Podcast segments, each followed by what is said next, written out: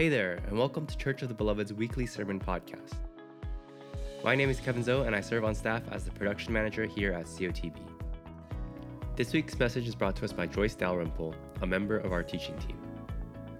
She is preaching on the second commandment from Exodus chapter 20, verses 4 through 6. So, I want to begin by telling you a little bit about my family. I've spoken before, and, and so you know that I have both biological kids. I have two girl, uh, girls by birth and one girl by adoption. And one of the things that's different um, with having both biological kids and an adopted kid is the bonding process is different. So when you have a child by birth, um, you start bonding from the womb and through nursing. And when the baby cries, they get soothed right away. When you uh, um, adopt a child, um, bonding, attachment, it happens over time, and especially if you adopt an older child who's been through neglect or abuse or trauma, it just takes a lot longer. Um, and one of the things you do as you try to form those bonds of attachment um, is obviously provide for them emotionally, food, shelter, all of those things, but you also provide structure, a rhythm to the days, and rules. Rules because you want um, your child to know um, the family values, your family culture. What is it like to be part of your family? And also provide good boundaries that your child may know that they have a loving parent who um, is watching out for their well being. So, rules are actually really important um, and they're a gift. Likewise, the Ten Commandments are a gift to the people of Israel. And at that point, in their history, you remember, they were enslaved for 430 years. Generation after generation had experienced oppression. They were immersed in this pagan Egyptian culture. God had miraculously just rescued them, parted the Red Seas. They're out um, in the desert. Um, a pillar of cloud by day is leading them, a pillar of fire at night manna from heaven is giving them food. So they're experiencing God as a deliverer and as a provider, but they don't yet know how to relate to God, right? So the Ten Commandments are actually a way that God is showing them how do you be part of my family? Um, so, three months after the Exodus, somewhere between Egypt and the Promised Land, God instructed Moses to meet with him at Mount Sinai. Exodus chapter 19, verses 4 to 6 says, This is what God is saying. You yourself have seen what I did to Egypt and how I carried you on eagle's wings and brought you to myself. Now, if you obey me fully and keep my covenant, then out of all nations you will be my treasured possessions. Although the whole earth is mine, you will be for me a kingdom of priests and a holy people. God had rescued them, and now he wants their allegiance to him to make them into his people. Notice first that God calls the people of Israel his treasured possession. Um, in Chinese, in Mandarin, often um, parents will call their babies Bao Bei or Bao Bao. Do you know what that means? Treasure. You're my treasure possession. You want your child to know that he or she is precious to you, that you cherish them. They're your, we're, we're God's bao bei, balbal in Chinese. Um, and second, God says, you are to be for me a kingdom of priests. Priests are mediators. They're, the people of Israel were always meant to be a light to all of the nations, going all the way back to Genesis chapter 12, um, God's promise to Abraham was that he would be a blessing to all nations. All nations would be blessed through Abraham's descendants. And third, they are to be a holy people. So last week, Derek talked about holiness, that the top, God's top 10 are to teach the people how to be holy and set apart.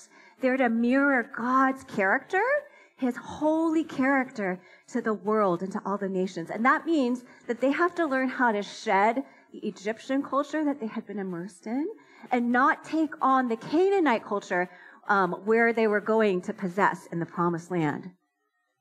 God is reconstituting a whole new people who would be set apart for him. And so, in order to do this, in God's top 10, he's teaching them how to be in relationship with himself and how to live in community with each other. So, right, the four, first four commandments have to do with how to love God, and the last six commandments have to do with how to love one another. And they still hold true today. Um, so last Sunday, you covered the first commandment. I'm going to read this again. Exodus 20, verse 2 says, I am the Lord, your God, who brought you out of Egypt, out of the land of slavery. And he identifies himself not as the God, which he could have done, but he said, Your God, which implies relationship. And you shall have no other gods before me. Why? Because he's the one who rescued them from slavery. The Hebrews had been surrounded by people who worshiped many, many deities, polytheistic culture, and ancient cultures believed in territorial gods. Um, so they would have gods that controlled specific things. They worshipped um, gods that controlled the sun, the moon, the, stor- the storms. So if, for instance, you wanted rain, you would pray to the storm god. Or if you wanted um, to get pregnant, you would pray to the fertility god. Andy Stanley puts it this way in his book on grace. God is saying here in the first commandment, I want to be your one and only God because I am your one and only. I want to be your one and only because I am your one and only. Stanley says the first commandment is essentially um, about trusting God to meet all of our needs. So when we adopted Hannah, we wanted her to know that she no longer had to fend for herself. She's no longer an orphan. She doesn't have to fight for attention, um, go to wherever to meet her various needs, whoever would give her attention. We wanted her to know that now she is our child. Um, that we love and care for her and want to provide for all of her needs. She doesn't have to strive for that and look for that wherever she can get it. And that bonding and that attachment that takes time, it's such a joyful thing to watch her over time receive our love and bond and trust us to provide for her. The second commandment, which is the subject of today's sermon, is closely linked to the first. So, Exodus 20, verses 4 to 6, I'm going to read it again. Says, You shall not make for yourself an image in the form of anything in heaven above or on the earth beneath or the waters below. You shall not bow down to them or worship them, for I, the Lord your God, am a jealous God, punishing the children for the sins of their parents to the third and fourth generation, for those who hate me, but showing steadfast love to thousands of those who love me and keep my commandments. If the first commandment can be summed up as, I am your one and only, then the second commandment um, is answering, how do we do that? And it can be summed up as, be wholly devoted to me, be wholly devoted to God. Let's unpack that line by line. So, first, in verse 4, it says, Do not make for yourself an image in the form of anything in heaven above, the earth beneath, or the waters below. Notice the three tiers of skies, land, and water here. This is a prohibition against any attempt to create any kind of statue or image that represents God. Now, you may think this is kind of a weird commandment because we're not going around making carved images of God or um, it's not something that is hard for us to, we think anyway, it's not something that's hard for us to obey, but it's very hard for the ancient people to grasp because idol worship was rampant in those days. And in pagan cultures, they would carve images which they bowed down to and sacrificed and performed various kinds of worship. So they would sacrifice um, children, even. They would engage in prostitution, all associated around worshiping these pagan gods. God did not want his people to engage in any of this. Um, he repeatedly told the people of Israel to separate themselves from the pagan nations um, because he knew that they would be tempted to do the same. Another reason for this commandment is that we can't reduce the omnipotent, omnipresent God into something that we've made with our minds or hands. God is above and beyond anything we could comprehend. We cannot control him. We cannot contain him. Um, we cannot manage or manipulate him. He is not to be reduced or refashioned by our own desires. God alone is the great I am. Alan Hirsch, in his book Metanoia, said, At the heart of human sin and idolatry is the desire to make God smaller and more controllable, more containable. It's an act of sheer grace that he shatters our small, idolatrous conceptions of him and liberates us to know him more fully. Continuing with verse 5, it says, You shall not bow down to them or worship them.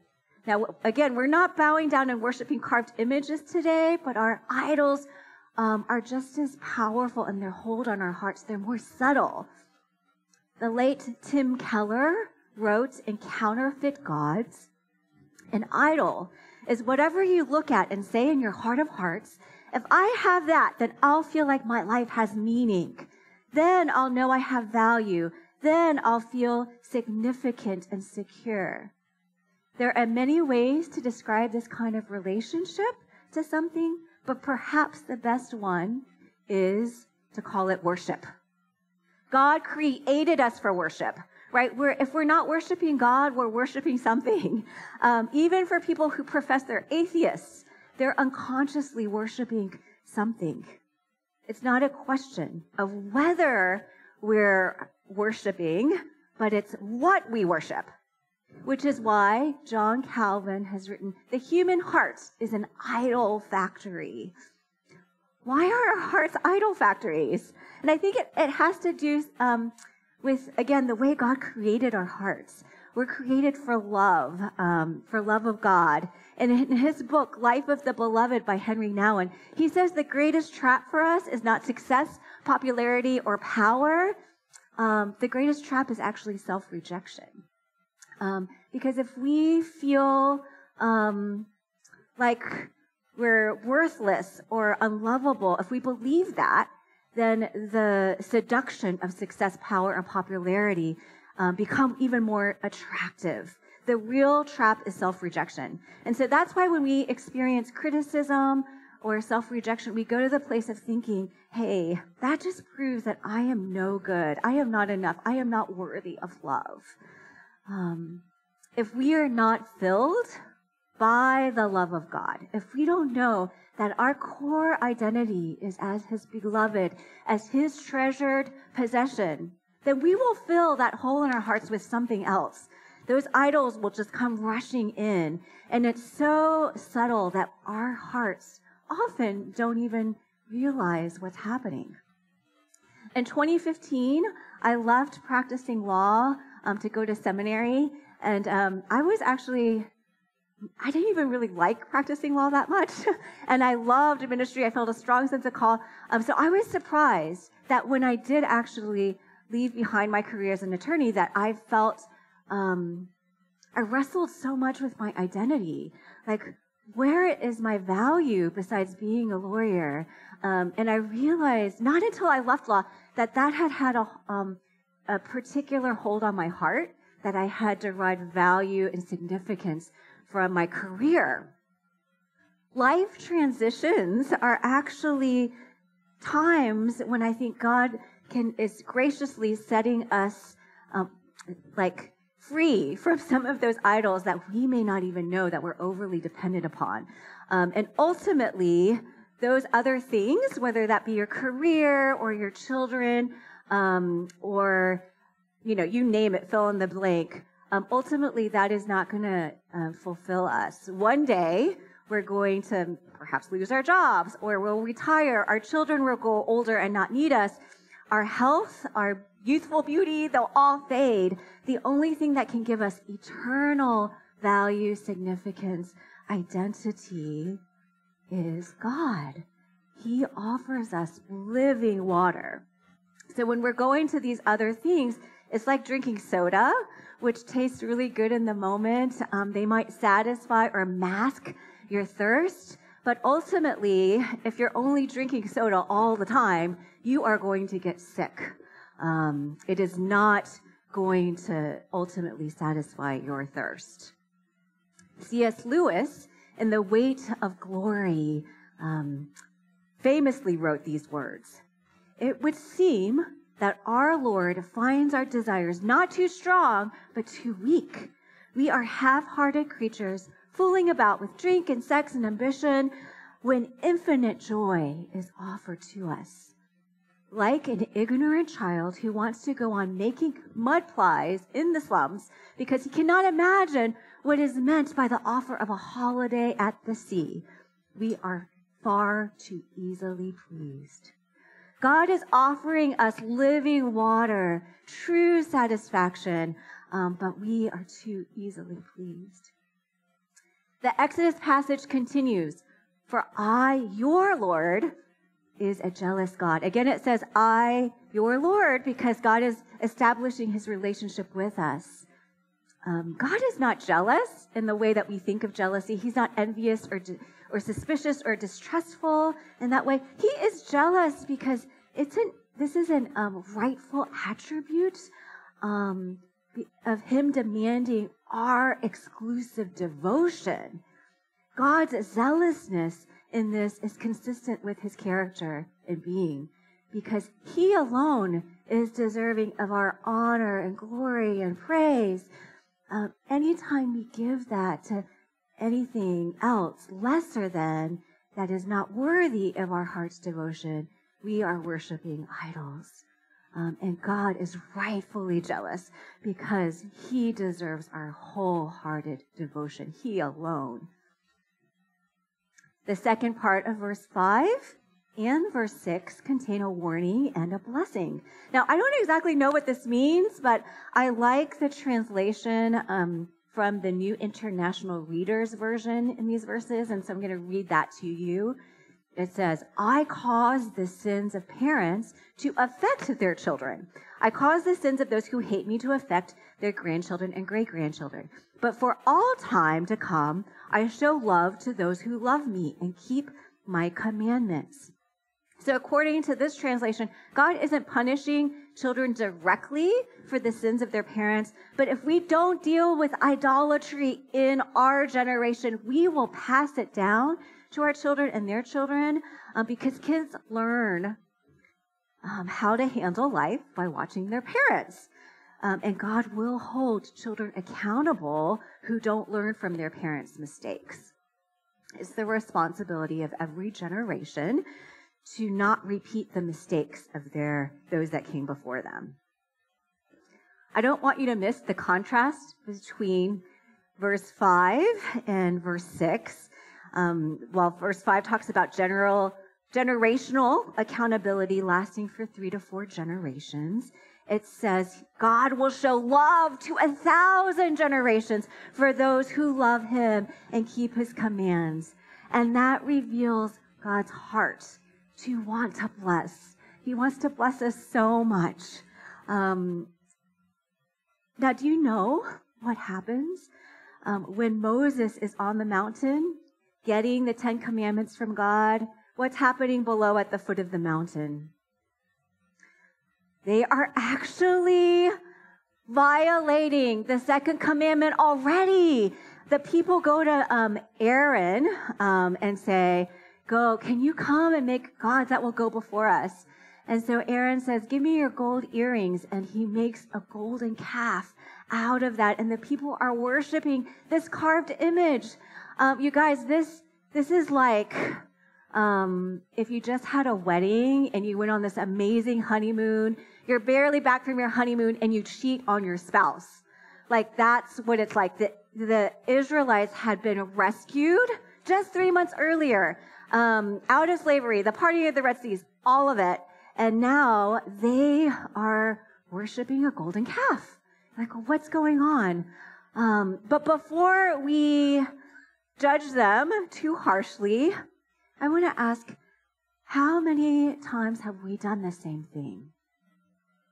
How many times have we experienced God's faithfulness and then um, not too long after that, we're like, we're tired of waiting, God. Like, um, I don't know how this is going to work out for me. So I'm just going to take matters into my own hands and I'm going to um, trust in my own, what I can do myself, my own efforts, um, and put my, my, my, dependence on, on, on that.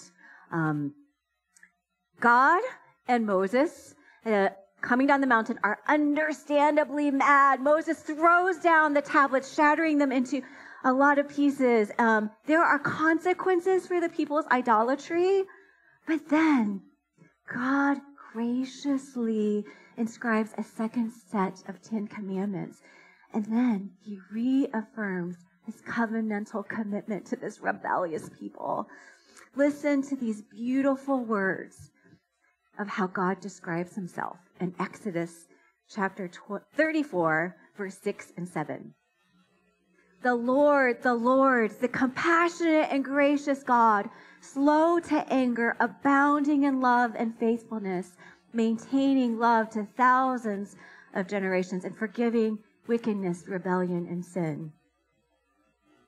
I want you to pause for a moment and think about the significance of what God is doing here. Despite his people's um, rebellious hearts, God is affirming his unfailing covenantal love to these people. And the Hebrew word he uses here for love and faithfulness is hesed. This is a word that is um, used 250 times in the Old Testament. Theologians believe that this might be the sig- most significant word in all of Scripture. And yet there is no single word in English that can capture um, the meaning of this. It's so all encompassing. Um, and so it's untranslatable in English. One of the best ways that I've heard to describe Hesed love is from Ann Voskamp in The Waymaker. And she says, um, describes Hesed love this way the forever covenantal, always unconditional, unwavering, loyal, kind love of inseparable bonding, of divine family, of eternal attachment. That's what Hesed love is. Attachment love. I'm going to read that one more time forever covenantal, always unconditional, unwavering, loyal, kind love of un- inseparable bonding, of divine family, of eternal attachment. Attachment love.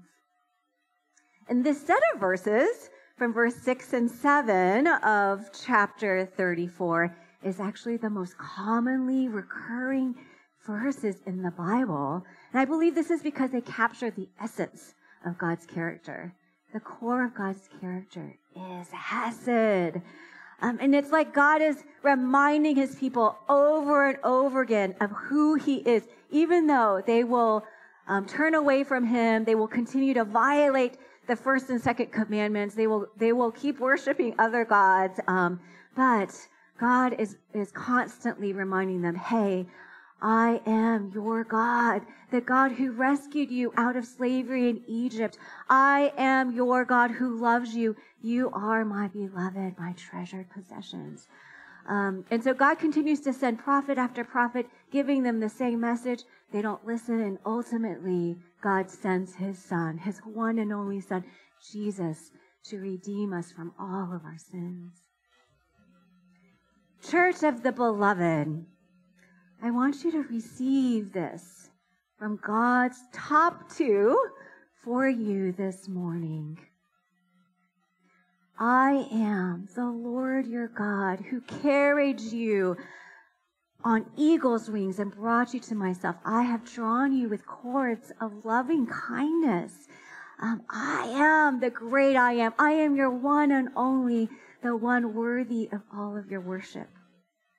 You are my beloved, my treasured possession. You don't need to keep striving after all the other things for security or value, they'll only disappoint you. I know all of your needs. Come and rest in my deep, hesed love for you. Devote your heart wholly to me, the one who is holy. Let me pray for us.